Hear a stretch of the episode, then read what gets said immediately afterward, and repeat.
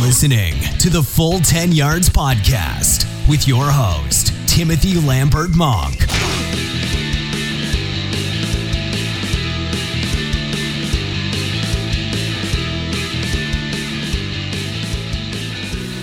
Yes, welcome in everybody to another episode of the Full 10 Yards podcast. Thank you so much for joining us. It is Tuesday, the 27th of November. Week 12 is in the books, and we are here today to go through all those games with you. And we're, of course, joined by Lee Wakefield. Lee, we welcome you in. How was your, your trip to Manchester?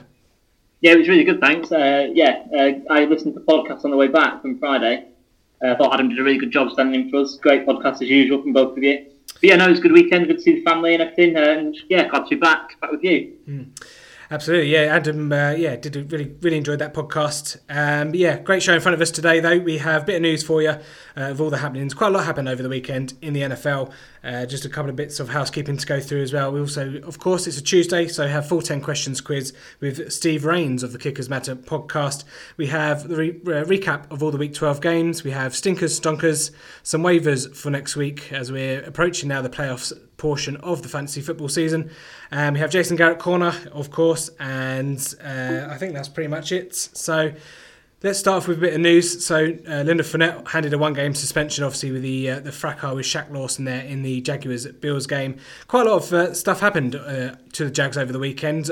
Jags offensive coordinator Nathaniel Hackett has been fired, and Cody Kessler has been named the starter at quarterback for Week 13, taking over from uh, inept Blake Bortles couple of people uh, on IR. Andy Dalton, obviously with a thumb injury, he's now done for the season, as is Indianapolis tight end Jack Doyle. Lee, anything else from you over the weekend? Any takeaways? Uh, yeah, well, I would say one big takeaway is um, well, last week we spoke about you know the, the slate of games potentially being you know really great, and we kind of said it was a bit underwhelming. I thought this week of games was actually really good. Mm, yeah. yeah. You know, it's had a lot of late drama with a lot of kicks. Obviously, we'll come on to later on.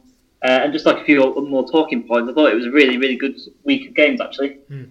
Yeah, plenty to, uh, of things to get our teeth into. Just before we get into all of those, just a couple of bits of information to give you. Of, of course, we have our November jersey giveaway. Last couple of days to get involved with that, head over to our Twitter page at full 10 yards and follow the instructions there on our pinned tweet and where you can win a Larry Fitzgerald jersey. Uh, and shout out to Kyle at uh, Denga HV who le- very kindly left a review, so he is in with a chance there of winning that jersey. Shout out to you, my friend. Thank you for listening.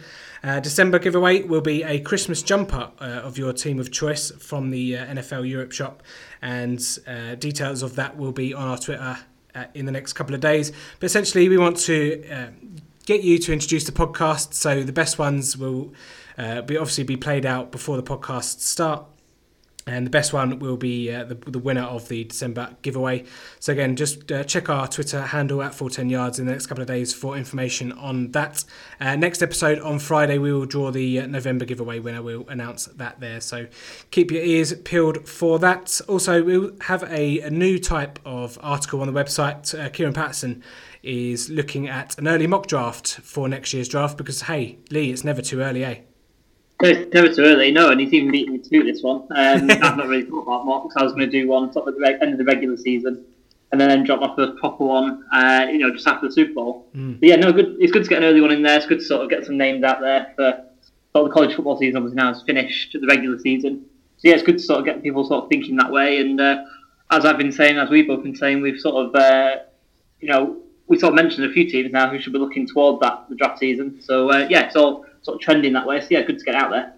Yeah, and uh, we started off by two teams that will be in the upper portion of that draft 49ers at Buccaneers. Buccaneers taking this one 27 to 9, improving to 4 and 7. First win uh, since, you know, the early part of the season. First win for Jameis Winston uh, for this season in a uh, Tampa Bay Buccaneers shirt. Yeah, a bit, bit of a bit of a strange one. This one, the the 49ers jumped ahead and then just kind of gave up a little bit, and um, as one quarterback carousel kind of ends with Jameis Winston kind of cementing his place now as a starter after a decent game 29 of 38, 312 yards and two touchdowns, 117 passer rating.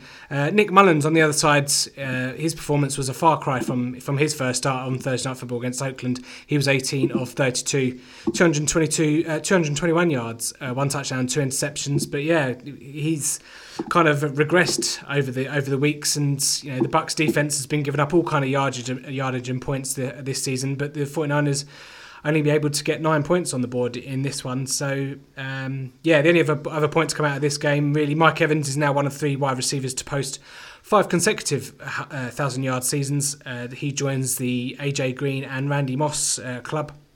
Those are the other two that have done have done that feat. But question for you, Lee, on this game. Obviously, Jameis Winston should be the starter going forward, but they're not actually committed to him really after next year. Uh, oh, sorry, after this year rather. So it's just kind of a kind of play a little game with you. Would you rather have Jameis Winston uh, or or someone else starting a franchise? So the first one to you is Jameis Winston or Dak Prescott. Mm-hmm. didn't start this one off easy, did you? uh, I should have done. You know what? I'd probably go for Dak. Um, he's, he's obviously the safer sort of pick. Um, obviously had a few off-field issues, which has led you, led it, well, led him, sorry, into the, what you said earlier about them not being really tied in. So Tampa Bay took up his fifth-year option, which they can now get out of without, without any penalties because he's had that off-field suspension. Mm. So with that, with that, uh, you wouldn't have that sort of thing with Dak, although he's not the most explosive, as, as we've said many times. Um, you know, but Jameis just has that so much variant. If you'd rather sort of have a sort of safer guy. Yeah, yeah. Yeah, yeah. I suppose it just comes down to kind of explosiveness, isn't it? Dak's not, you know, he's kind of gone into a shell if you compare him to from what he is now to to his rookie season. But James, Jameis Winston is going to is kind of a you only live once kind of you know, quarterback, isn't he? Kind of like Ryan Fitzmagic uh, a little bit. But yeah, if you if you want the high ceiling, you want the, the to sell seats, perhaps you go James Winston route. But Dak Prescott probably going to get you slightly more wins, maybe. Um, not really from a bias standpoint, but um, yeah, he's going to be a safer play. And I, and I suppose it just depends on how you're going to set your team up. Obviously, we're going to go through a couple more quarterbacks, but if you're going to run set up to run the ball, play hard defense, you're going to go for someone like that because he fits that that scheme a bit better. But if you're going for someone that you know want a high scoring, powerful offense where your defense isn't that great, like Tampa Bay's is, you're going to go for someone like Jameis Winston. Uh, let's move on to uh, Jameis Winston and his uh, his draft buddy Marcus Mariota. Obviously, they picked one and two. Uh, yeah, we go for Mariota again. Um, again, like not the most explosive, a little bit like Dak. I think we have compared the two uh, in the past, haven't we? Mm. Uh, but obviously, Mariota's got that sort of um, sort of weapon of his legs as well. Um, and I do think, you know, now that he's got sort of a bit more healthy on recent weeks, I think he has been a bit better. Uh, Mariota's obviously a higher character guy again, uh, similar to Dak, as we just said. Uh, so you could sort of reiterate all those reasons that you've just gone through for uh, for Mariota as well. Yeah. Okay, uh, Jameis Winston. These ones are a bit more easier, but I think we all disagree on this one. James Winston or Derek Carr? Oh God, that is like choose a way to die. Yeah, it? it's like choosing uh, de- it's choosing death by by suffocation or you know, or drown, drowning or being burnt. Yeah, it's not a great one. Um, they'll both cost you loads of money as well, which is the worst thing. Um, one thing we didn't mention with Dak is that uh, obviously he would be a lot cheaper at this point as well if you were to sort of get him in right now on his sort of current contract. Okay. Uh, I'm just I'm just sort of talking around this answer for so long. I'm not sure. uh, I would say Carr. Yeah, I would agree. I, but I'm, I'm I know I'm higher yeah. on I'm a, I'm higher on Carr than you are. At least Carr has like shown like a little bit in his career because mm. Jameis just hasn't like improved like much since he's come out of Florida State at least Carr like has had like one like really good season. Yeah. That's kind of the only real justification that I'm going for and that one. That is difficult. Yeah. And finally, a bit easier one this one: James Winston or Blake Bortles. Oh. I'd have to say Jameis on that one. um, well, obviously the games as you know that have just unfolded on the weekend.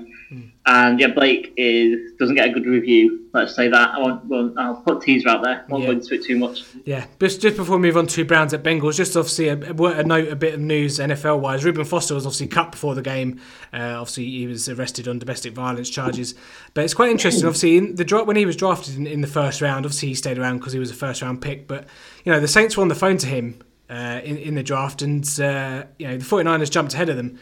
And the Saints ended up getting obviously Ramczyk uh, on on the defensive side, and uh, yeah, it, it's just it's just funny how these kind of things kind of pan out. You know, things can be a lot different for the Saints. Obviously, their first two uh, first two first round picks in in that draft worked out a lot better than Reuben Foster would have done. Yeah, the Saints have drafted really well uh, in recent couple of years. So yeah, that's obviously worked out really well. Mm. Ramczyk, uh, they played well again, like you say, and uh, the Saints uh, linebacking core at the moment is acceptable. Yeah. Um, so yeah, they they're they're fine. They you know like you say made the great choice there with that one. Mm. Okay, to the Battle of Ohio then. Browns at Bengals. I mean, uh, lots of highlights in this game, but it's just more more trolling of Hue Jackson, Lee.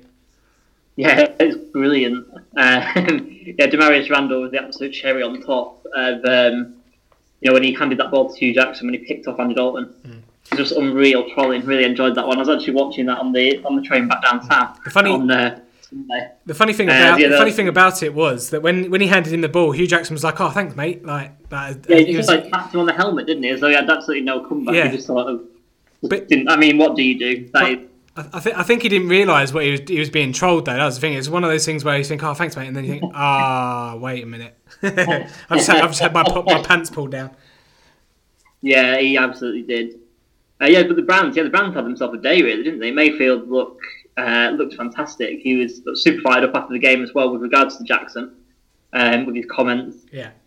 Uh, whether you disagree or agree with them, it's a, a, different matter altogether. But you know, just going back to the game, maybe we'll touch on that in a little, in a little bit. But Chubb had himself a great game. He was even jumping over the top of uh, defensive backs and fucking things out the air, a la Randy Moss, which was crazy to see. Um, Antonio Callaway had a good game. Uh, offensive line was great. Baker had loads of time, a lot of time. Freddie Kitchens is really cooking up a storm with that offense, I would say. It's great. and uh, yeah, Nick Chubb is just making them look really smart with that Carlos Hyde trade as well. So, yeah, no, good day all round. Uh, the defense looked good. Special teams put the field goal as well. And then, like I say, uh, Randall put the cherry on top, as I said earlier, um, which is something I very much enjoyed, as I say for Cincinnati, obviously they lost at home to the state rival, lost Andy Dalton. Now he's on IR, as we said. Although whisper it quietly, that might not be a bad thing because he's not very good. And Jeff Driskel made some quite nice throws, so they can sort of spend five games now, sort of seeing what they've got in him. Because now I'm definitely welcoming them to the 2019 draft season as well. Uh, Tyler Boyd was great, Mixon was great, and John Ross. He's got sneaky red zone relevance. He's not your typical red zone target. Obviously, not not like six foot four. He's not like a he's not a, a, sort of a power forward to take a basketball term. Uh, you know, kind of receiver like Mike Williams, for example. Uh, but he gets loads of red zone touchdowns. He did it in college as well for Washington, so he's definitely one to sort of look out for, and definitely one to keep in mind if you're sort of looking for a, you know, he'll be a streaky fantasy scorer because he'll you just get a red zone and he's quite up and down. Mm. Uh, but yes, like I say, definitely gaining relevance in that regard.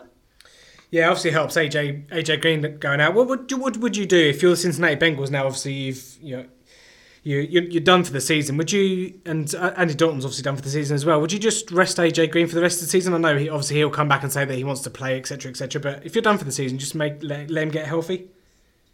I think for me, it would depend on what you're going to do with your offensive coordinator and your head coach. Mm-hmm. If Marvin Lewis is going, uh, which you know is, is rumored to possibly be true, then you can see sort of what you've got in your backups as a front office. You can sort of push for that, and you can see what you've got in your backups. You know, see what building blocks you might have for the mm. future. If you're going to keep, you know, uh, and then that would also give the the incoming head coach uh, a sort of look at what's going to happen. But if you're going to keep Marvin Lewis and you keep the offensive coordinator, then just keep rolling. Just try and get as much as you can out of the players. Mm. Uh, fight for pride and things like that. See, it's sort of the, the age old thing, isn't it? Of do you want to lose and get a high draft pick, or do you want to, you know, play for pride and you know actually show that you are professional and, and try and win as many as possible? Mm. Is uh, Hue Jackson going to be the, the, the head coach of uh, Cincinnati next year? for their sake, and I know obviously Adam will probably be listening. I hope not. Hue Jackson time, baby. But then again, why would they why would they have him in the building? He did do well when he was offensive coordinator there. I don't know. Obviously, it's not gone well. Sort of in Oakland when he's been a head coach, he's not gone well. See Cleveland. You know, some people are just suited to being coordinators and not head coaches. Maybe he's one of those people. Mm. Maybe Hue Jackson just likes taking taking losses in uh, in Browns games. Doesn't matter what side. does, doesn't matter what side he's on. Yeah, yeah, definitely, and yeah, he's they've looked much better without him, haven't they? Yeah. And talking about talking of losses, Raiders at Ravens. Raiders two, uh, fall to two and nine, getting curb stomped by the Ravens. Although they didn't look uh, looked a bit shaky at the start. There. Lamar Jackson started quite uh, slowly, and this one was uh, at some po- at one point in the game was nine uh, completions, eighteen attempts, 140 yards, and two interceptions. Uh, but managed to obviously turn it around and have himself uh, a decent fantasy day in the end. Gus Edwards had another strong outing. Obviously, that helps with their mobile quarterback back there. Uh, Jim Harbaugh, uh, Jim Harbaugh, uh, John Harbaugh coming out and saying that uh, the quarterbacks Joe Flacco and, and, Lamar Jackson might split reps uh, come the next couple of weeks, but their schedule opens up and is, is quite a, a, nice looking schedule considering they're six and five, shot at the playoffs, uh, wild card contention. They got at Falcons, at Chiefs, home to the Bucks, at the Chargers, and home to the Browns. Now you should get two, maybe two, maybe three wins there. You know they should beat, beat the. I think they're favourites to beat the Falcons uh, next week because they're they're they're awful anyway. But um, I don't. What would what would you do in the situation at the quarterback position? Would you just keep rolling with Lamar Jackson? It seems though you know Joe Flacco is going to be out the door come come week seventeen. What what was that um, beautiful phrase that you coined about Mitchell Trubisky uh, the other week? Oh, that's a good question. Something about your balls picking a lane or something oh. like that. well, pull your pants up and ask your balls to pick a lane. That, that's what the Ravens need to do about their quarterback. They cannot split reps. That is just showing far too much respect to the history of Joe Flacco. Mm. They do just need to get, you know, they either put Flacco in, let him play the rest side in the summer, uh, well, the off season, about what they want to do moving forward, or they say Lamar's two and zero, oh, it's Lamar time. They just got to do that. Personally, for me, they're going to move on to Lamar at some point. He's playing okay. You know, he's won two games, which is, is you know no mean feat in the NFL as a rookie. Just play Lamar. Mm. It doesn't matter. You know, yes, they might get the wild card. Yes, they might win three games, but they also might get beaten every game. Mm. You know, you just you got to look to the future at some point. The Ravens have just got too much respect for Flacco because he's won them a Super Bowl about 15 years ago. Yeah. I know, I do know it's not that long, but you know what I'm trying to say. Feels like um, it. Yeah, it does. It really does. Um, so yeah, you know, just play Lamar. Uh, you know, see what you've got. You probably beat the Falcons, like you say. You can probably bank on losing to the Chiefs. That's a freebie. So definitely play Lamar in that. Let him sort of face a good team. Hmm. The Bucks again, Lamar should be able to win that. Probably won't beat the Chargers, or at least I'm sort of hoping not. And then by that time, you might be out of the playoffs anyway. Yeah. And then you got the Browns, so you let him play. Just I just let him play. Yeah, I, th- I, th- I, think I agree because you know you've, you've just got a free. It's kind of a free go, isn't it? A free hit towards the end, the end of the season. He get, he's, he's going to get the reps. He's going to get the experience. But they're going to be games that matter. It's not as if it's like a normal Week 17 game like Patrick Mahomes did last season. Obviously, I know he's come out and done done what he's done this season. But you know, usually you see the backups come in and and play Week 17 against vanilla defenses and don't really learn a lot. But at least it, like now they've had to play him a couple of games. But now why not try it out and you know if he if he mucks it up and he doesn't do too well, he's, he's going to learn from the experience hopefully. And uh, you know, if they do do well, they're going to get a, you know Lamar Jackson might get a playoff game this this season, which you know going into the season, not many Baltimore Ravens fans think they had a shot at that. Yeah, exactly, and obviously, like you say, it's live rounds, isn't it, for Lamar, and that's that's what he wants. He wants those reps, and obviously, if you do end up getting a playoff game, it's experience in the bank of a postseason game. Mm. So you know, it's even even more valuable. The six seeds in both. Um, conferences are going to get bounced out the first round anyway. So it doesn't really matter too much to me. And I know it's obviously I'm presuming a little bit about that. Obviously the NFL is any given Sunday and all that, but I do think that that's going to be the case. So yeah, just let him have the live rounds, let him have the live reps in the in the games that matter. You're going to move to him anyway. Just like you say. Uh, your pants let your balls pick a lane. Mm. John John Harbaugh doesn't, doesn't strike me as a pants wearer. He was more more of a boxer, boxers maybe, but I don't know. Maybe we have to ask him that on Twitter or something. I don't know. uh, um, talking of playoff games, I mean, who remembers this game from last last year's playoffs? Jags at Bills. I mean, this is a far cry from, from last year's game. Uh, but yeah, the uh, the Bills taking this one by the by the field goal. Yeah, definitely. Um, yeah, really weird that you say that. Obviously about the the uh, playoff game last year you kind of asked someone who was like a new fan to NFL this year, and you told them watching this game that yeah, both these teams made the playoffs last year, they would have they would just be like, "Well, how does it work?" you know, they would probably ask some questions.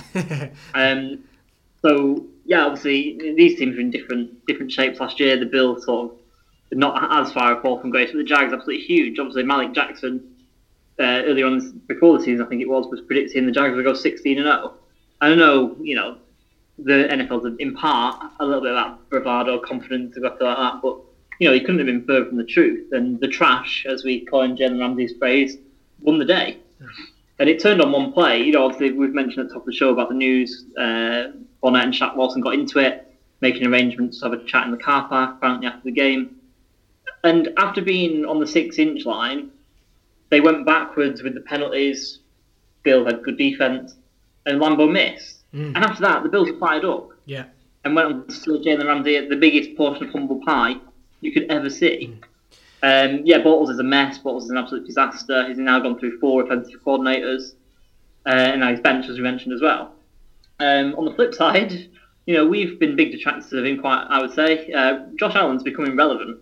Yeah, he's yeah. not great. Yeah. Still not worth the seventh overall pick, but I'll give him his dues. He's improving, and because of his scrambling abilities, which are legit, he's a weapon. Yeah, yeah. Uh, before moving forward, his accuracy in decision making is going to make or break his season, as it always has been the case.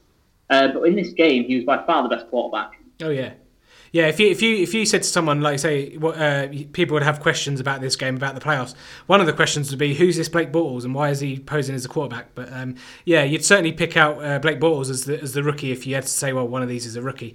Um, but yeah, I, I, mean I really liked Josh Allen's um, potential in this game, and I I'd say I picked him to, to score anytime eight to one, so that that, that cashed. So I hope you all followed uh, followed on that. But yeah, the, obviously the turning point was the uh, the Moncrief touchdown that got turned back and overturned, and like say on the six yard line, and then he had a run for a loss up the middle, Carlos Hyde and. Uh, penalties and then missed field goal, and yeah, that was kind of all she wrote from that one. And but yeah, it was nice to see uh, Josh Allen get one over on a bit of, on Jalen Ramsey because Jalen Ramsey's a bit of a knobhead, isn't he? But um, yeah, never mind. You're not not a fan of Ramsey. I, I don't I don't mind like his fire and what, what he brings and his cockiness, but sometimes you know when he was shouting over to the bench saying that you're trash or trash, you don't. That's just a bit too far for me. I mean, I, I get it's all a bit of bit of banter. Richard Keys, hot word, but um, yeah, it's just just a bit silly, a bit too far, and he just ate a bit of hum, humble pie, didn't he? So. Yeah, I mean, he's not he's not obviously there to sort of analyse things. But he's there to entertain. That's that's obviously what he does. Yeah, yeah. Um, you know, he, he is if he does speak out about people, he is going to end up doing that, and he is. Yeah. I'm sure he's not bothered either. He's not. The, he's got the play to back it up after all. Oh yeah, and yeah. he'll he'll win more, if not, you know, at, at very worst, he'll win many as you know with each other. Yeah, he reminds me of um, the Wolfman on the Gladiators back in the nineties. Did you ever watch the Gladiators? yeah, that's an old reference for anyone. Showing my age there. Um, we shall move on. Awooga. Um, Patriots Ooh. at Jets. Uh, AFC East clash. Patriots taking this one quite comfortably. The uh, if it wasn't for all the penalties uh, in this game on the Patriots, I think this would have been, been a bigger blowout uh, than the scoreline suggests. But Jets, you know, nothing to see here in, in terms of them, and just waiting for Todd Bowles to get fired. To be quite honest, um, Jets did start start strong though, but then kind of gave up a little bit. They obviously, scored the first touchdown of the game, but then uh, you know. Tom Brady got a bit dinged up, and then they just rode Sony Michel into the into the sunset for this game.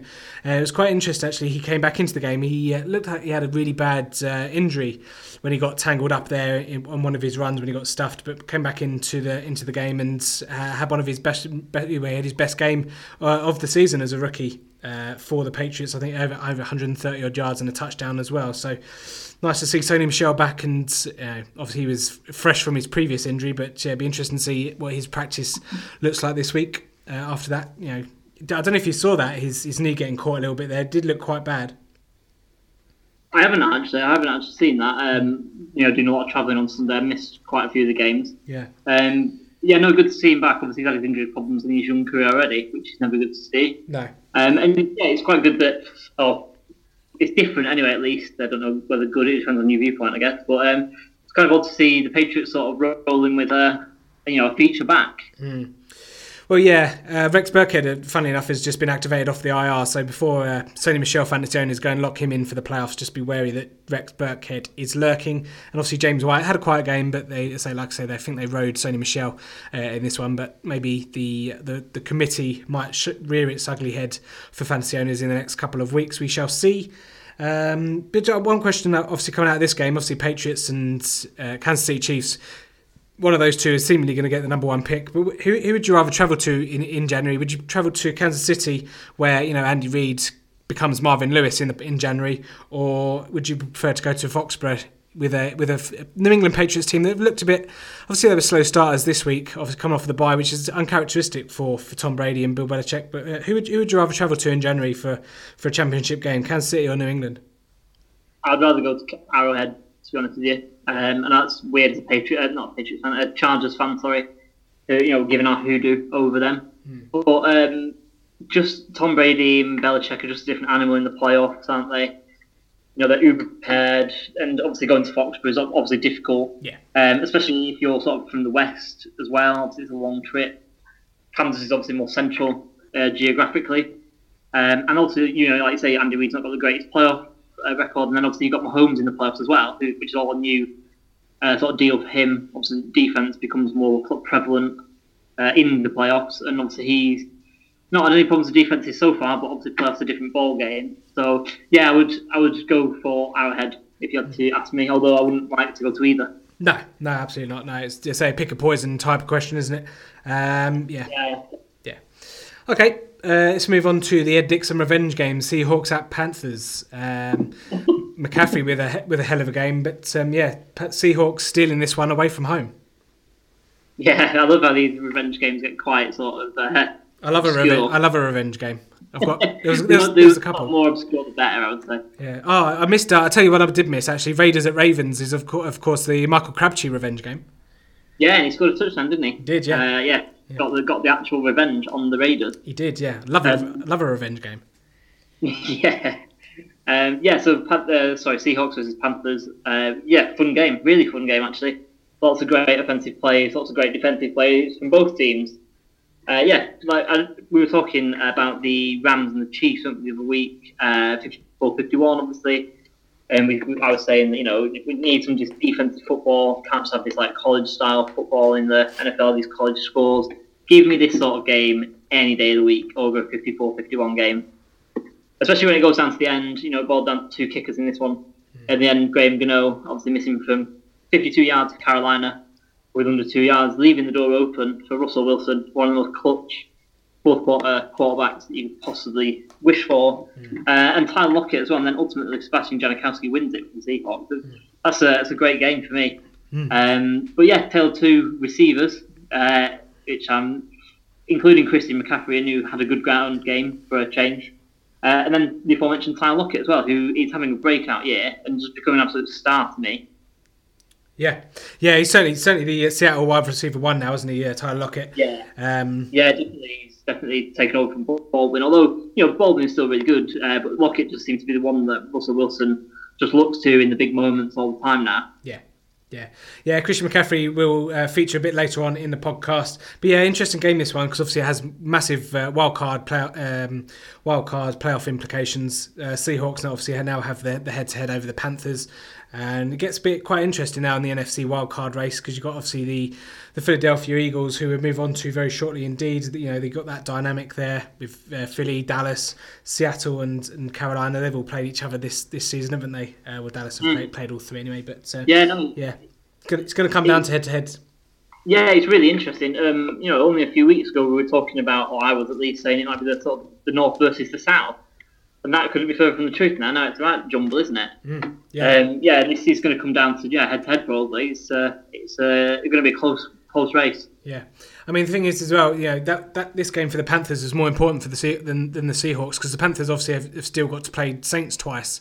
Um, I think they've got the Falcons as well, but yeah, obviously the Panthers' schedule is going to get a lot harder now than the Seahawks one it does. Uh, the Seahawks play San Francisco, I think, next week as well. So you'd think that that would be a win there. But the Seahawks schedule a lot easier. So this one was a must, really a must win for the Panthers because it would have separated them from the field a little bit as well, like the Chargers had done uh, with the AFC. Obviously, it's a bit different story now as well. It's amazing how it changes uh, in a couple of weeks the the outlook for the playoffs and uh, just teams in in general. Uh, but let's move on to the Giants at Eagles then, Lee. Obviously, Eagles getting the win in this one didn't look convincing, but they have a chance to to maybe level things up in the NFC East with Dallas playing New Orleans on, on Thursday night, which we'll get to. They play the uh, the Redskins, and they could all be tied at six and six come the end of Week 13. Yeah, definitely. It's going to be yeah, it's going to be really close. As I say, um, you'd kind of put Dallas as kind of the favourite by default now in that that race. Uh, just before we get into this game, just want to mention something really, really quickly on the Seahawks schedule. Mm. Is they've got to play the 49ers twice and the Cardinals. Oh yeah, yeah, three wins. So, uh, yeah, looking good for them on that score. Mm. Uh, but yeah, the Giants Eagles, uh, another another ki- uh, kicker sort of winning it at the death. Jake Elliott winning this one against the Giants again. Uh, I wonder if Carson Wentz gave him his game check again like last year when he hit that 61 yarder. Yeah, Probably not. Um, but yeah, a big takeaway from this is actually, you know, even though they got beat in this one, if New York keep that supporting cast of offensive players and get themselves a decent QB, they're going to put up some points. You know, they've got Beckham, Shepard, Barkley, who all had, dan- all had great games, all really dangerous. And even Rhett Ellison got in on it when Evan Engram went down early on, which wasn't good for my fantasy team. yeah, Um, I've been a big sort of believer in Evan Engram, and he's not he's sort of fallen on his face a little bit, which is a bit of a shame. Um, but yeah, in in the playoff context, as you said, uh, Philadelphia big win for them in the context of that race. Um, and you know, like I say, Dallas are in poor position, but I think um, in the NFC least, I think it's only the Eagles only game back, aren't they? yeah, yeah, yeah. One go back. Do you just say that calling the NFC NFC least? Yeah, I did. How, yeah. how dare you? Get off, get off, get off the podcast. Come on, right name. Trying to slip that in there. How dare you? Um, yeah. Yeah, uh, the thing for me in this game was the you know, Saquon Barkley was killing the Eagles the Eagles in the, in the first half like he did in the uh, Thursday night game a couple of weeks back, and in the second half he barely touched the ball. I just don't understand why you how what how do offensive coordinators and people especially people like Pat Shurmur how do you get away from things that are working? Like how do you get to the decision in your brain to say oh that was working in the first half I'm not going to do it in the second? What I, I just I don't understand it.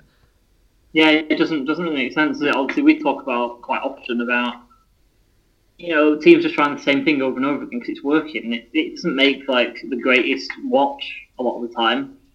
Um, you know, 'cause it's quite predictable. But if the defense can't stop it, and just keep doing it. It's quite easy, you know. Do it until they can't, you know, until they make you change it.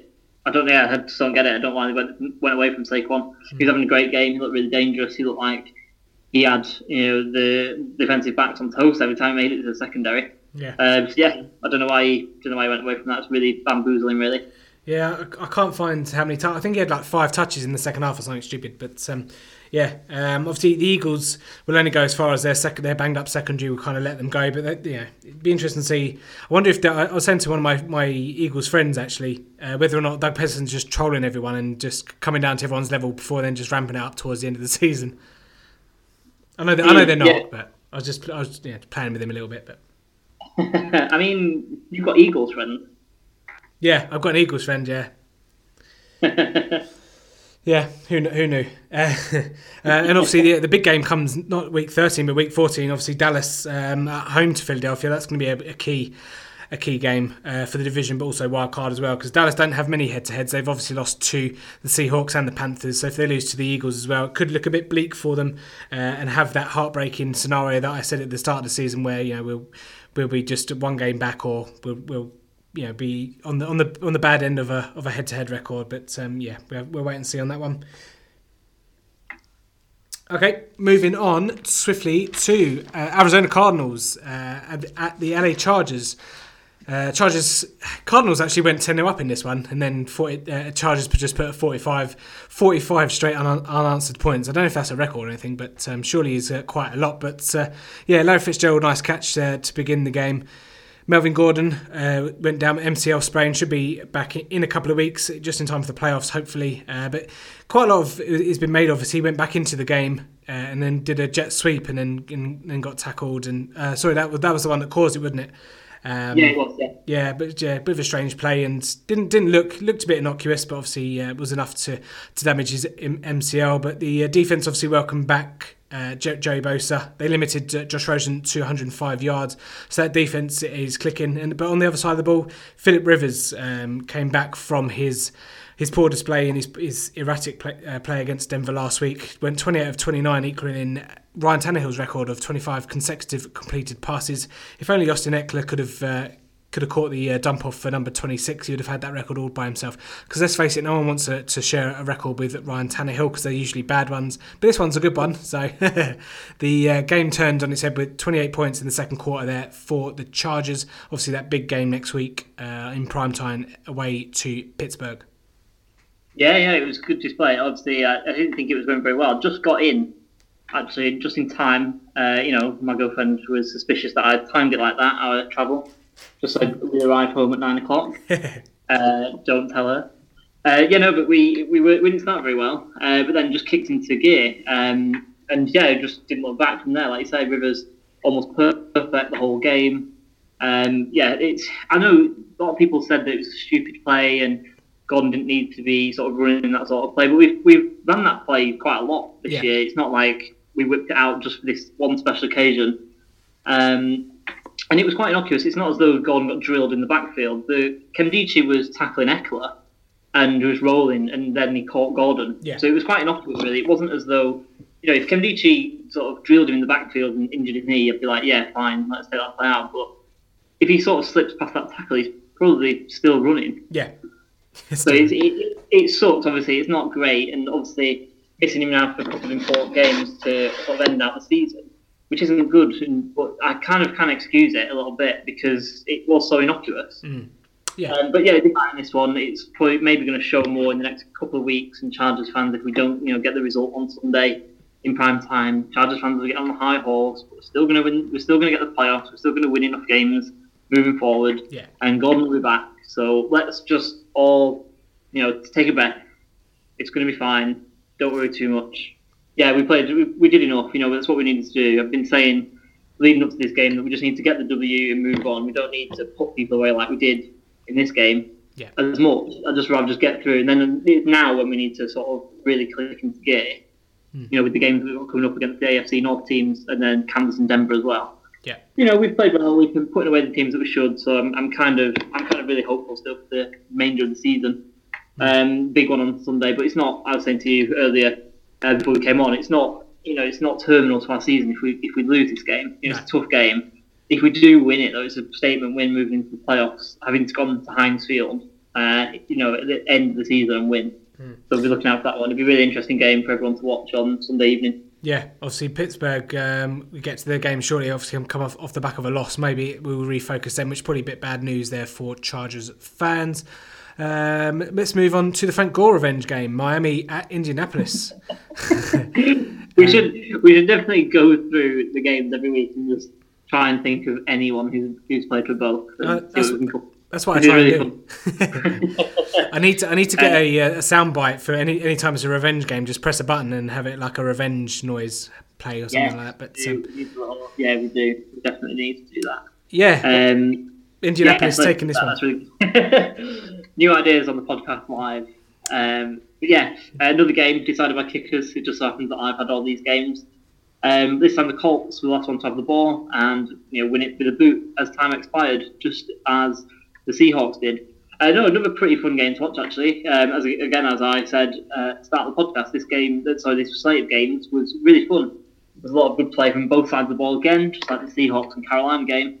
However, it did go through like a really rough patch in the middle where it just felt like no one could do anything right. There were interceptions, fumbles, kicks going awry, one punt was blocked, missed field goal. Uh, and both teams just will look back on that period and just wish that they could have loads of those plays back.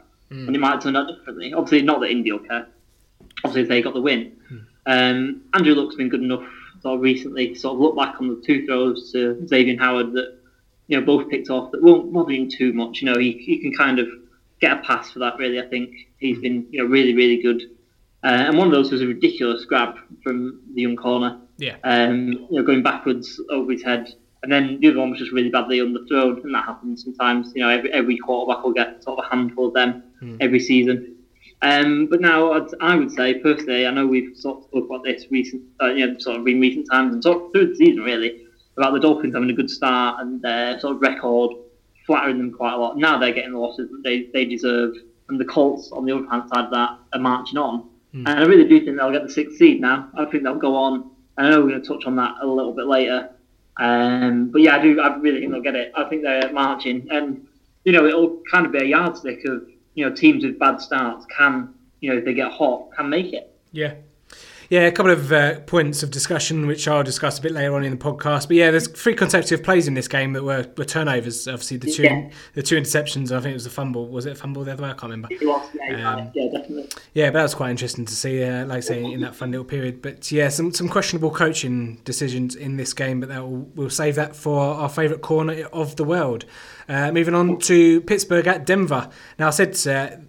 Uh, before last week's episode, uh, so last last week's podcast, that we're due we're due a, a drab Pittsburgh away performance, and this was it. Uh, two goal line mishaps from from Pittsburgh's perspective of Xavier Grim, Grimble fumbling uh, into the end zone for a touchdown, uh, for, for, a touchdown for a touchback, um, which is quite strange. That that rule's obviously quite contentious because if you fumble and it goes out, out of the one yard line, obviously Pittsburgh get the ball on the one yard line, but if it goes into the end zone, it's a touchback and Denver get the ball on twenty. So that's a bit weird.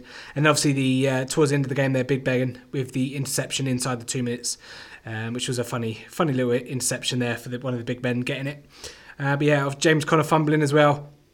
Fum- more fumbling in this game than uh, two people on a first date from Tinder, to be honest. But Pittsburgh kind of, of. Pittsburgh kind of let this one just slip through their fingers. Of course, the Emmanuel Sanders revenge, revenge game, this one. Um, but Denver making a late run for the wild card. Um, they, they've got a really favourable schedule coming up. Uh, got Bengals, home to the Bengals, home to the 49ers, at the Browns, uh, the Raiders, and then at Chargers. So they, you know, they could quite easily win four of those and go 9 and 6. Um, which would keep, could kind of be in and around the uh, the sixth seed. Obviously, they're now one game behind Indy and and, and Baltimore on six and five. But yeah, they, you know the way they've played this season, they, they don't really deserve to be in the position they're in. Uh, but Philip Lindsay, obviously, a big factor as to why they've won five games this season. 14 uh, rush attempts, 110 yards, and one touchdown for him. He's obviously one of the uh, one of the stars uh, of the 2018 season. And then another useless stat for you: Juju's um, only the fourth player to have two 95 yard touchdowns. I mean, I don't know why people come up with this, that kind of crap of a stat, but I mean, who cares? Who cares? It's like 95 yard touchdown. Oh, yeah, only four players have done that. It was like, yeah, well, two, four players have probably got 96 yard touchdowns. It's probably irrelevant, but um, bit of a rant there, but never mind. But yeah, Pitts, Pittsburgh going down by the touchdown there, and say if uh, Big Ben does make that interception at the end, that they probably go to overtime, and it could be a bit of a different result. But Denver coming sneaking and snatching a win there. Yeah, yeah, definitely sticking with people, and obviously a couple of uh, you know sticky wins really um, for Denver with the, the, last couple of games against the Chargers, and obviously the, Steelers are you know looking like playoff teams, which also bodes well for the future. Um, like I said last week, I think they're only a head coach and a quarterback away from being pretty decent again. Yeah, like I say, driven by Philip Lindsay, and you know, uh, you know, they've got quite a few decent players sort of dotted throughout the roster now. They're not sort of the poor team that they were last year. Um, but yeah, no, they they could get to the playoffs. I'm not sure if they will. not sure if they deserve to, as you said. Yeah. Um, I think I think we'll go there. I think we'll win uh, last last game of the season, and I've got a sneaky suspicion that the Browns are, are you know going to get a few wins towards the end of the season. I really think their their sort of coaching changes really galvanised them. Mm. I think they could knock off the, the, the Broncos as well because you know they, they are a year away. They're not they're not that good yet, I would say. But yeah, Lindsay's been great. Um, he's definitely been the contention for Offensive Rookie of the Year. I don't think he'd win it, but he's definitely been in contention. Mm. Yeah, Jeff Heuerman, the tight end for Denver as well, is completing the trifecta of uh, people that went on IR uh, after the week the, the, week's games. He was the third one I was trying to think of before the podcast. Obviously, he joins Dalton and Doyle. Um, nothing really else left for me in this game, so let's go to Sunday night football. Uh, Minnesota taking the NFC North battle uh, home to Green Bay. Yeah, uh, another really good matchup between these rivals. Um, nothing sweeter for a Vikings fan to put the final, final nail in the coffin for Green Bay season. And obviously, we can welcome them now to the 2019 draft season. It was nice to, nice to see Adam Thielen back after a couple of quiet weeks. And Stefon Diggs had a nice game as well, um, getting the really good catch on the final play before they did the kneel down as well, sort of the catch right behind him. Mm. Um, and yeah, just sort of brought that in to sort of cap off a great day for him. Mm. Uh, what wasn't so nice to me is that Dalvin Cook had himself an absolute day um, a few days after I traded him away in our dynasty league. That wasn't that wasn't great. Uh, I didn't really want to give him up, but I'm in rebuild mode after having a pretty poor season. Mm. Uh, so I thought it was for the great good. Um, made worse by Melvin Gordon being out now for a few weeks. So I don't know what I'm going to do uh, for running backs. Uh, be looking for the waiver wire. So if you've got any if you know anywhere where I can get decent wave wire suggestions, uh, you know, hit me up. Yeah, give, Um, it, give it ten minutes. Yeah. Like I say, like I say, my rebuild's underway. That wasn't great, but at least I didn't trade for Carl Hyde, so it could be worse. Yeah, Uh, absolutely. yeah. Um, I, I, sorry, I was just trying to. I just come up with a pun. You, you know, uh, Baker Mayfield's come up with the coin with the phrase, uh, "You woke up feeling dangerous." Oh yeah, Do you reckon Adam uh, Adam woke up feeling dangerous? yes, yeah, definitely should. Um, yeah, don't know, don't know how that come to my brain, but yeah, yeah, Minnesota big win. Uh, Stefon Diggs, uh, just a bit of a stats, had 77 receptions this year with no drops, uh, best in the league. So it's good to obviously. He's not really. Uh, he's missed a couple of games as well this year, but obviously he's uh, a, a focal part of that offense as well as it allows uh, Adam Thielen to do all the stuff underneath with uh, Diggs uh, stretching the field. But yeah, Diggs having a decent game uh, as well there at the wide receiver position. Uh, let's move on to Monday Night Football then. Let's round it off. Uh, Houston comfortably b- disposing of the Tennessee Titans, improving to 8 and 3. The win streak now uh, improves to 8.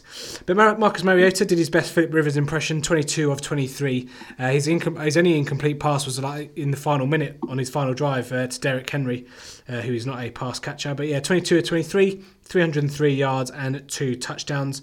Um, but the main reason for that, only three of his those, those passes went beyond 10 yards in the air. So just dump off City, the captain check down, as you like to call it, Lee. Um, Yes, yeah. I was going to say uh, when you were talking and comparing it to Philip Rivers, you know, Rivers was you know doing some actual NFL throws, you know, difficult throws, not not just to the nearest person. yeah.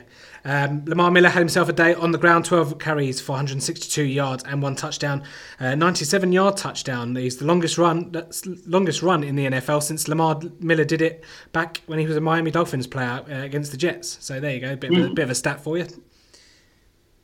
Yeah, stats from the guy who hates stats. Yeah. Um, Demaryius Thomas, two touchdowns in this one uh, after laying a goose egg last week, so he probably did no one any favours in fantasy. But uh, DeAndre Hopkins, Hopkins was thankfully a bit quiet, uh, allowed me to win a massive game in my home league. Uh, I think he just had under 100 yards or something like that. But uh, question coming out of this one, Lee: Can Houston be the three seed? Obviously, they've got a a fairly easy schedule. Obviously, going into the season didn't look maybe as easy as it would, but they're at Browns, at Colts, home to the Jets, home to the Eagles, and then at Jags. So it could be three or four wins out of there. Yeah, no, it could be. They could they could win out quite easily. Um, I think what it comes down to, and obviously, if you're saying they could they be the three seed, they're looking at obviously the Patriots. So if we scare, if we sort of compare their schedules, you've got sort of I would say out of what you've just read out for the Texans, there the most difficult game would be the divisional game against the Colts in a couple of weeks' time. Obviously, with the Colts being really hot, I'd expect them to win against the Browns, the Jets, the Jags quite easily. The Eagles might pose them a little bit of a problem. Uh, but I would say, you know, with it being a divisional game, obviously they know each other a lot more intricately um, than any other team. I think that would be the most difficult one, especially, like I say, given the Colts form. Flip over, look at the Patriots schedule. They've got to play the Vikings next week. Um, and then also they'll play the Jets and then the Bills, and the, the Dolphins obviously in their divisional rival, in their divisional as their divisional rival. Sorry, um, but that you know they're teams they knock off on the regular.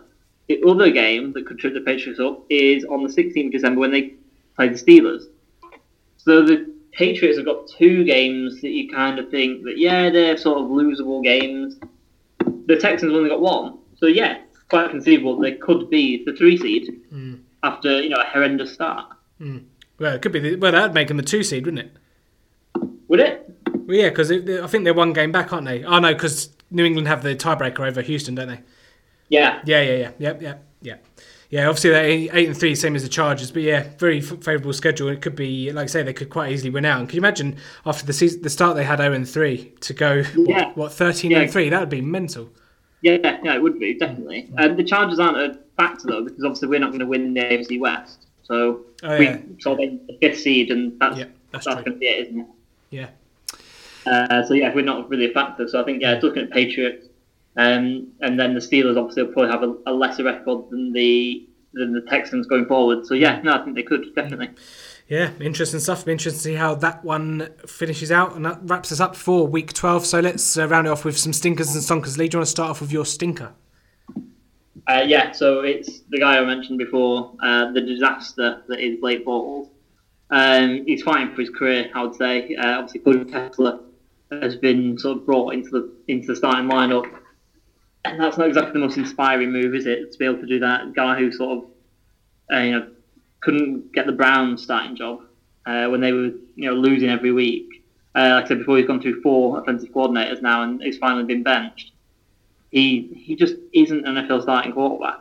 Um, I don't know he's going to sort of move forward. I don't think he'll be starting for anyone else moving forward unless you know someone gets an injury at his next team, and then he manages to actually piece something together. Mm. But yeah, he's, he's a stinker, and he could be in this section every single week. Yeah. Yeah, I agree. I'm going to stay with the same team. I've got Leonard, Leonard Fournette as my as my stinker. Just um, doesn't have to get involved, and doesn't it doesn't take a lot to chip away now uh, at Jacksonville. Uh, all the players it doesn't take much for them to want to pick a fight, and obviously their their season's unraveling uh, quicker than a, a, line of toilet paper when you've got t- diarrhea. But um, yeah, Jag, Jags are done. They they're absolutely shocking season. Considering they win, they're over under for the for the season going into it was like ten and a half or something. Everyone's thinking, oh, that should be should be over. To only have three wins is just absolutely shocking.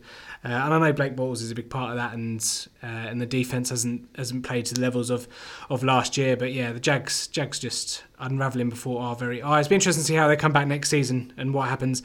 Uh, Tom Coughlin obviously come out and said there's a lot of things that need to be addressed.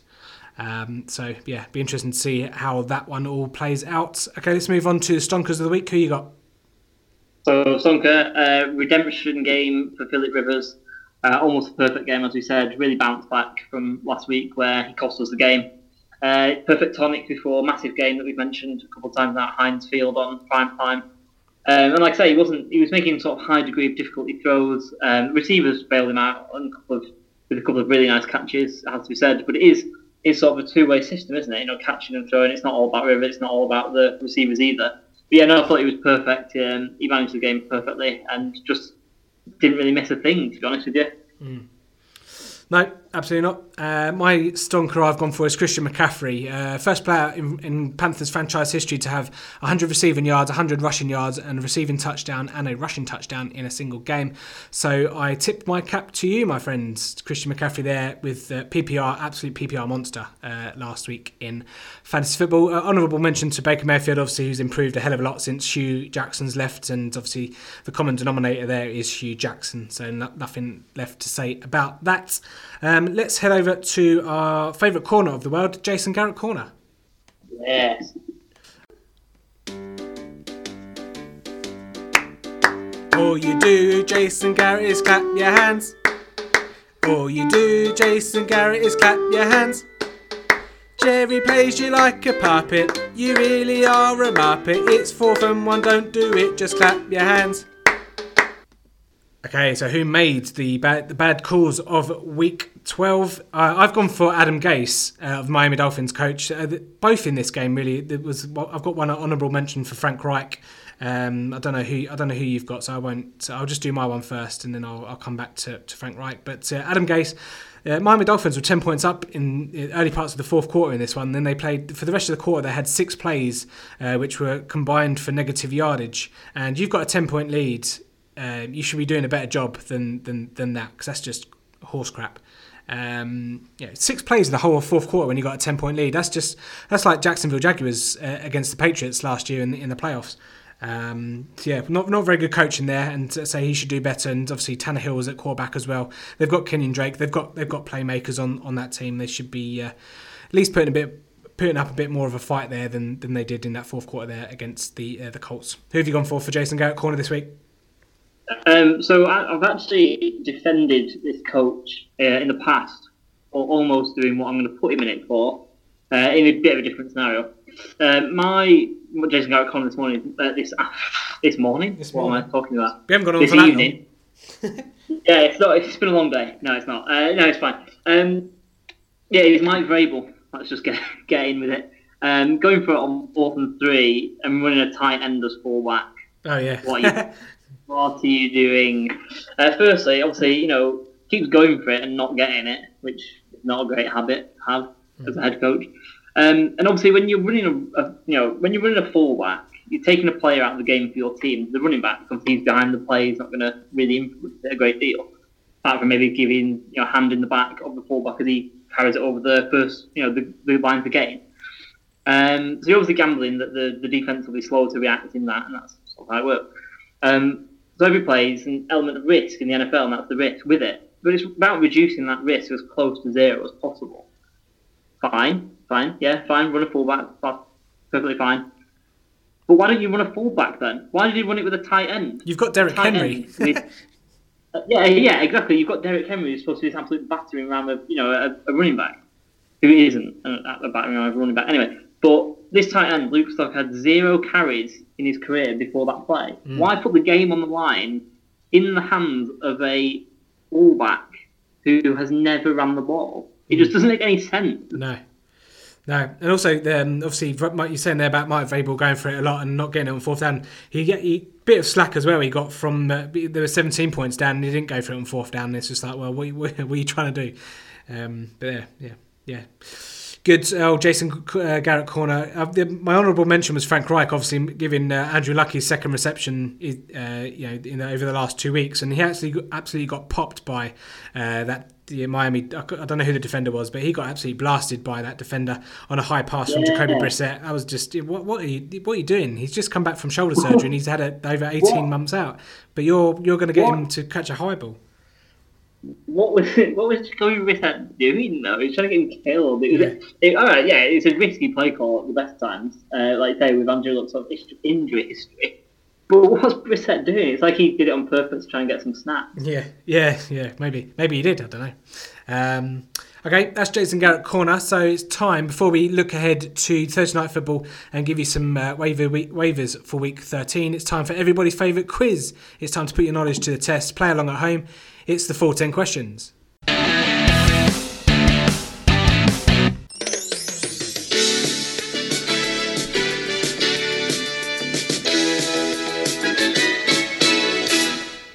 Okay, it's everyone's favourite segment. It's the, everyone's favourite quiz. It's the full 10 questions, and today's contestant is Stephen of the Kickers Matters podcast. We welcome him in. We welcome him. Thank you for joining us, Stevie. How are you doing today?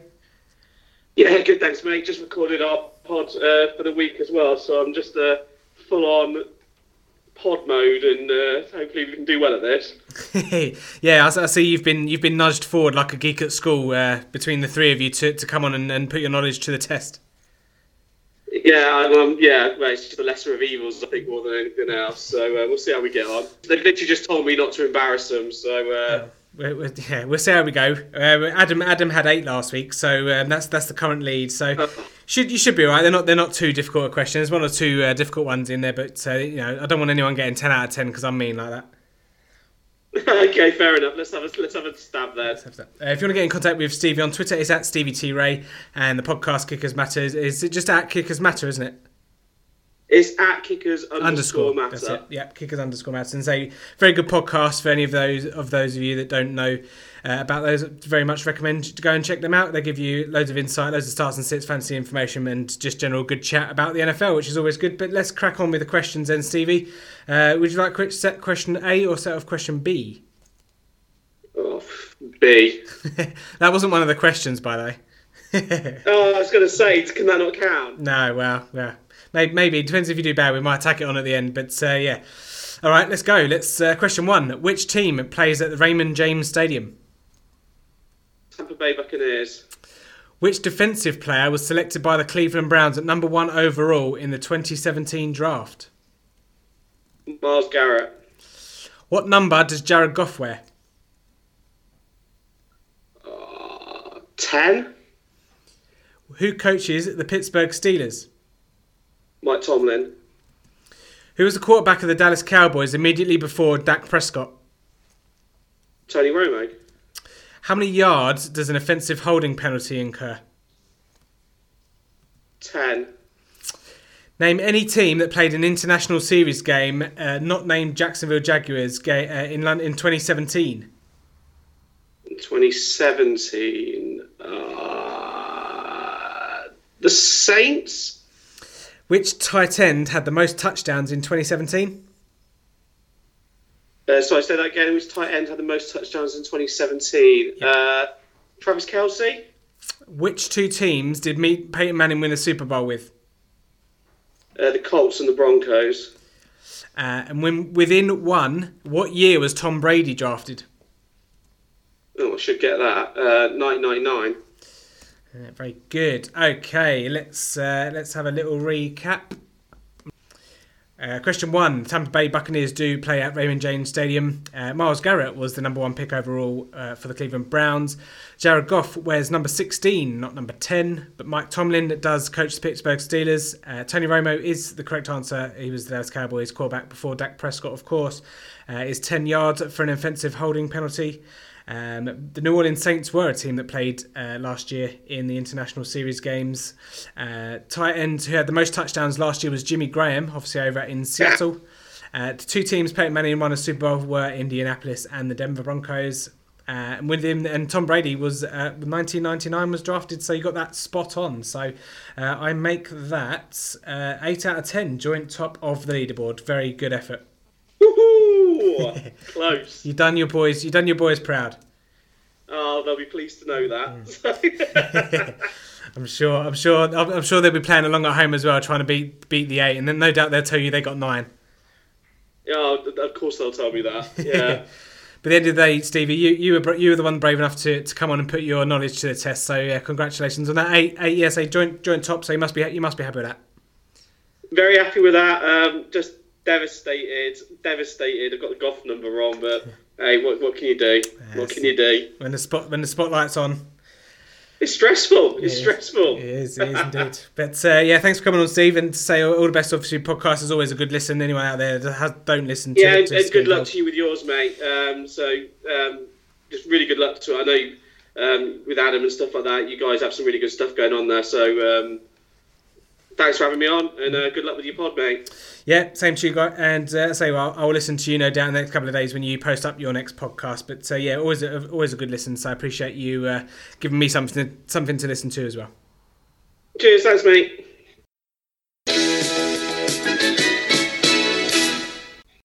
Good showing that there from Steve from the Kickers Matter podcast. Eight out of ten. He joins Adam at the top of the leaderboard. More from that next week. So let's uh, before we get out of here, Lee, let's look ahead to week thirteen. Let's start off with uh, some fantasy waivers. Uh, obviously, this time of the season, it's going to be dominated by either handcuffs or um, I've got it down, written down here as well. Defenses for the play uh, for the playoffs. So you know you've only got a couple of weeks left. Why not have a pick up a couple of defenses, have a couple of defenses on your bench, and play the play the matchups, uh, and you know stop your opponents from getting them uh, that week on the on the waiver wire. But a couple I've gone for. Obviously, the Melvin Gordon injury opens up Justin Jackson uh, and Austin Ekeler. Uh, Austin Ekeler is probably owned in a, a couple of leagues, but he, um, he he didn't really perform as much over the last couple of weeks. They might be on a few waivers, uh, but they're the only real two, apart from handcuffs and defenses, that, that I kind of had jotted down. Um, I've, I've got a couple. Mine are more based off injuries, um, you know, that might lead to sort of replacements coming in and having, you know, a sort of similar-ish production. Uh, first one, Rhett Ellison. Um, obviously, had a pretty decent game for the Giants against the Eagles. Evan Engram might be out for a game or two with his injury. Uh, you know, so if you're really desperate, again, might be someone to look at. Uh, along the same lines, if you are really desperate for a quarterback, you could always get Jeff Driskel. He's going to have a few games now. Um, he had a few decent throws, as I said. He's a bit of a turnover machine when he was in college, uh, so maybe not the best choice. But if you are, you know, YOLOing it in the sort of um, what's it called? The Superflex. yes, yeah, that's it. Sorry, my mind completely blank. Uh, you know, and you really do need someone. Then yeah, chuck him in there. He's going to be sort of YOLOing, and uh, you know, might get might lead to something, a few points. You can get get get, Uh, fri- what- get frisky with Drisky. Yeah, maybe. well, that's you know a few connotations I don't want to explore tonight. um, but, uh, just got one more, if you if I may. Yeah, you may. Uh, just he had a pretty decent game against the Vikings for Green Bay, uh, but Equanimeous St Brown. Obviously, I've been a big advocate of uh, Marquez Valdes Scantling in this section, but he's not been as prevalent recently. And uh, EQ St Brown seems to be getting sort of his catches. It's a bit dodgy, obviously, going from week to week. Yeah. Uh, you know, if you're in a sort of a bigger league, that you know everything's a little bit thin. You know, could it be worth chucking him in there? Yeah. yeah. Also, uh, if if uh, Leonard Fournette's uh, appeal doesn't doesn't um, get granted and he has that one game suspension, obviously pick up Carlos Hyde or TJ Yeldon because one of those two uh, should get a bit of uh, bit of volume, if not both of them. So they'll if you need it, if you're desperate, if you're the Fournette owner, obviously you should already have one of maybe one of those two. But um, yeah, you could do worse than maybe pick up one of those. Not that the Jags are going to be leading much uh, of any games from here on out, so game script's not going to be great. Maybe TJ Yeldon more so than, than Hyde, but yeah, he's obviously another one that you can kind of kind of pick up. They'll be on waivers. Okay, uh, final final thing then before we get out of here, Lee. Thursday night football should be a cracker. New Orleans at Dallas. Dallas are seven point uh, seven and a half point underdogs. Uh, getting the seven seven and a half there, and the over under is fifty three. Okay, 53 is fairly high. I would say. The yeah, Steelers aren't exactly like up, are they, at the moment? Mm, nice. um, although, you know, playing playing pretty decently. It'd be quite interesting to see the Cowboys D going up against obviously this red hot Saints offense. Yep. Um, a good spot to you know see those linebackers against the the running backs. You know, looking at Leighton Vander Esch and Jaylon uh, Smith. You know, against Alvin Kamara, I think that'd be a nice matchup. Yep. Uh, and then you know you'd be looking at uh, seeing how Byron Jones does when he comes up against Michael Thomas. Although they might just do what they did uh, on Thanksgiving and just spread it around to everyone else. Yeah. And just yeah, in a bit of a troll job. Yeah. Um, but no, the, it should be a good game. Um, Dallas obviously now uh, in the pole position, you would say, for the, the, the divisional title, and um, you know they need to win, you know, because they're only one game back. Uh, the Eagles and the Redskins obviously the same record. Yeah. So they still winning, although, you know, as I said before, it possibly might turn out that the Cowboys win the division by default. And um, for the Saints, obviously, it's all about getting that number one seed. And the Rams, you know, then they're neck and neck at this point. Yeah, um, so I thought 53 was was quite high as well, and my, my first line was just fascinating to see how Dallas D, uh, how far they've come uh, against obviously this New Orleans attack. It'd be interesting to see how they play the RBs. So we agree on that one, so that's good. Um, uh, I thought I the key the key to the game as well. I think uh, where, New Orleans defense has, has stepped up over the week, so as the season's progressed, I think Dak Prescott's going to have to do a lot with his legs in this one. Uh, I think they might shut down Zeke a little bit, and I'm, I'm not sure Amari Cooper is going to have quite the, the, game he did last week on, on Thanksgiving. But yeah, I think it'll be a low scorer. Uh, I think the key for Dallas is to try and control time of possession, which actually New Orleans lead the league in with 33, 33.1 minutes, um, which is best in the league. But Dallas is 15th in that, and obviously a cornerstone of Dallas's success um, in in Dak and Zeke's early years was, was controlling the clock and letting the defense do do the work. But yeah, it'd be a fascinating uh, game on, on defense on both sides of the ball here, just to see you know how, how potent Dallas can be on offense because uh, obviously they've been very hot and cold this this year. But they're they're at home, so should be a bit of a help. Um, they've bit more of a home field advantage than they used to have over the years. Um, bit more, bit more rock in there. Thankfully, it's not in New Orleans. But yeah, it'd be interesting to see how Dallas then compares uh, to this this high powered New Orleans Saints uh, offense. But it should be should be a really good game. So if anyone's staying up for it, should be it should be definitely a good watch and should have a lot of implications in divisions and seedings for the wild cards and the playoffs, uh, which is all you can ask for at this point in the season. Yeah, especially as a Cowboys fan. Yeah. Hey, come on, come on. It's not like you went. Been, it's not like you went to I've the playoffs thinking- last year, was it? uh, that's true. That's true. gotcha. yeah. Okay, cool. If there's nothing else left to say, I think we get out. Anything there from you? No, no, yeah, no, another one in the books. Yeah. Nice one. Okay, we'll be back on Friday then. So we'll be um, looking ahead to all the, the Sunday games and obviously recapping that uh, New Orleans and Dallas game. And Adam will be rejoining us for the best bets. But uh, yeah, un- until then, thank you so much for listening. Don't forget about all our competitions and some of the articles on the website. Go and check them out. full10yards.com is the website. Um, until Friday, uh, it's goodbye from Lee. Yeah, goodbye, everyone. Have a good week, and we'll see you on Friday. Uh, it's goodbye from me. Thank you all for listening, and we'll be in touch on Friday. So, in the great words of Kevin Cadle, it's bye bye for now. Bye bye.